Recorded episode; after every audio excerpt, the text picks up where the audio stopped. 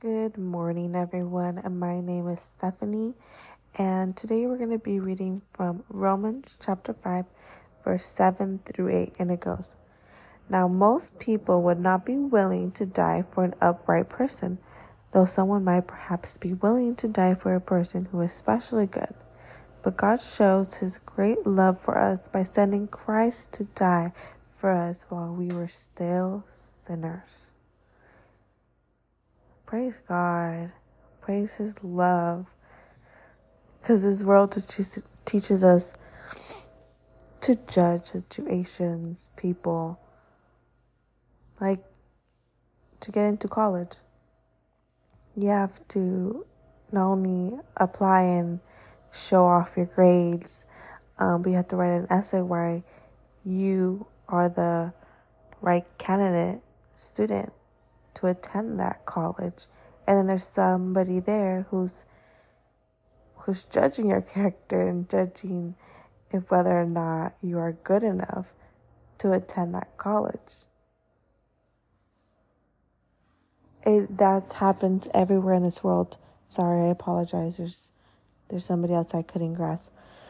Um, but yeah, and God is so not like that. He's so not like the world. He's not like the person who who's hiring hiring you. He's not like the schools. He's not like friends from here. Um, like your boss. He's nothing like that. He doesn't judge you. He loves you for for who you are at this moment. If you're sinning right now, he loves you.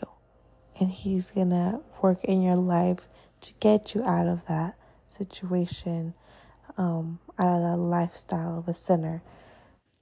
And he loves you so much that God sends his only son to die, even while you're doing, still doing wrong in this world. He still sends him to die for you and future generations, which is us. How beautiful is that is that? That's a love that nothing can compare to. So let's thank God for accepting us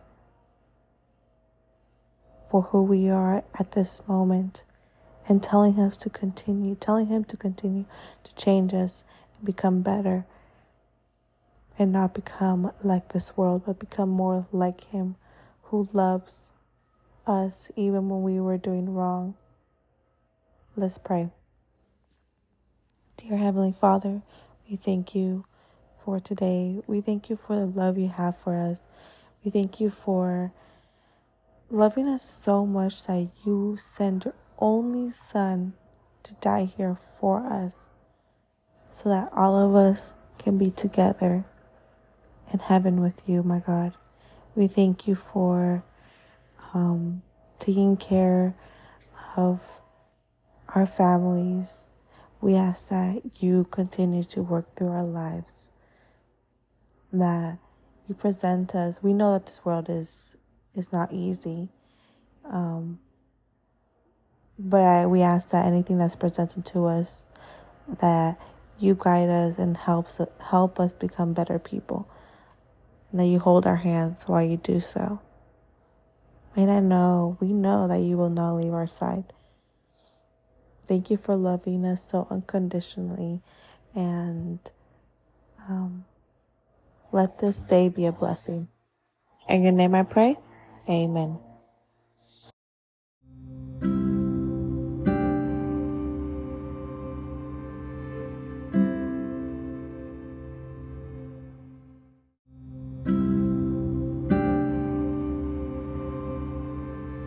Thank you for listening to the Every Morning podcast. We hope that this message inspired you and helped you start your morning off with Jesus. Until next time, God bless you.